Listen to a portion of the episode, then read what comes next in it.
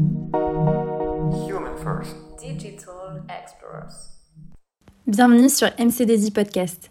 Ici, on vous parle d'actualité digitale et des expertises de notre cabinet de conseil. Merci de nous rejoindre pour un nouvel épisode.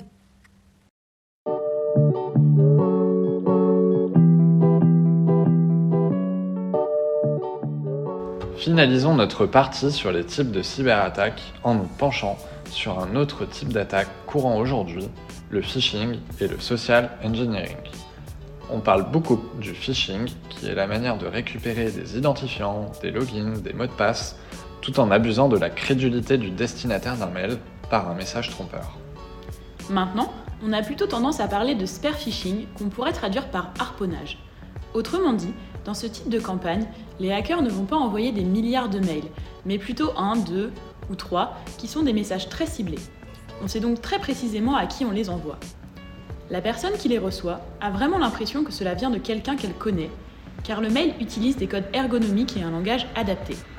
Le thème correspond à son quotidien, et il y a potentiellement à l'intérieur de ce message une pièce jointe ou un lien internet qui correspond à ce qu'elle vient de faire. Par exemple, une banque ou un site de vente en ligne. Le but est simple, que la victime fournisse d'elle-même certaines données confidentielles en cliquant sur des liens suspects et en s'identifiant.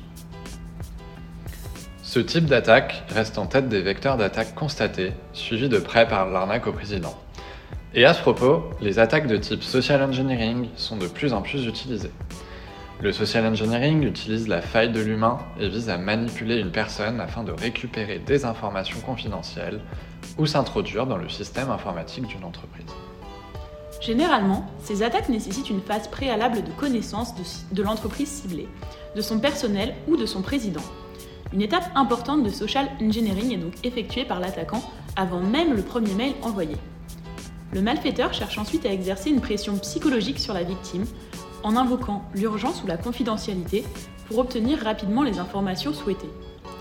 Il peut donc être appliqué sous divers scénarios, ce qui peut le rendre d'autant plus difficile à identifier. Les assistants de direction et secrétaires comptables sont les premières cibles. Ils doivent impérativement être sensibilisés à ce type de menaces. Pour exemple, récemment en France, dans une entreprise, un malfaiteur a usurpé l'adresse email du dirigeant pour envoyer des emails à la directrice des affaires financières. Le message demandait de faire des virements sur des comptes bancaires pour ouvrir un marché vers la Chine. Le hacker a joué sur la confidentialité de cette affaire et a demandé à ce que les actions soient exécutées rapidement et discrètement.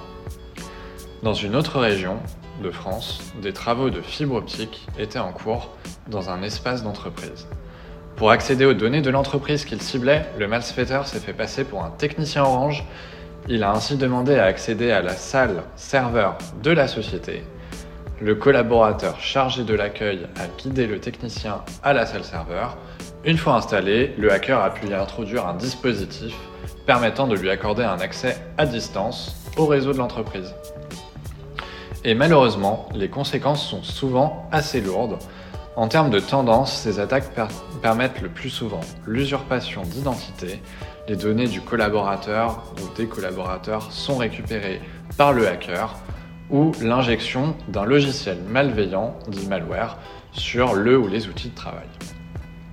En conclusion, la sécurité informatique ne se joue donc pas uniquement sur des mécanismes informatiques complexes.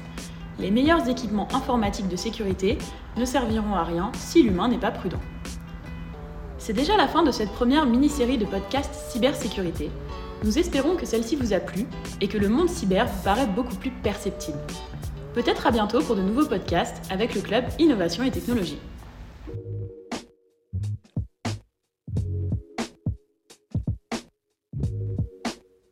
Merci beaucoup de nous avoir suivis aujourd'hui et on se retrouve sur notre chaîne de podcast pour découvrir nos autres épisodes.